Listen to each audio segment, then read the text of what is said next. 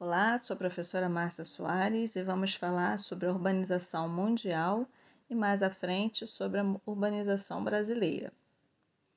A urbanização é um processo. Ela ocorre quando a população urbana cresce num ritmo mais acelerado que a população rural, concentrando pessoas em locais onde há atividades e recursos que locais são esses? São as cidades.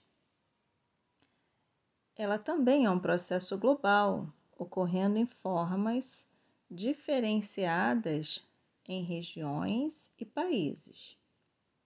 Nos países desenvolvidos, esse processo está praticamente completo. Países subdesenvolvidos, continente africano e asiático, ela está avançando de forma muito rápida. As megacidades são resultantes do incremento populacional dos núcleos urbanos. A expansão territorial das cidades condiciona o surgimento de metrópoles e megalópolis.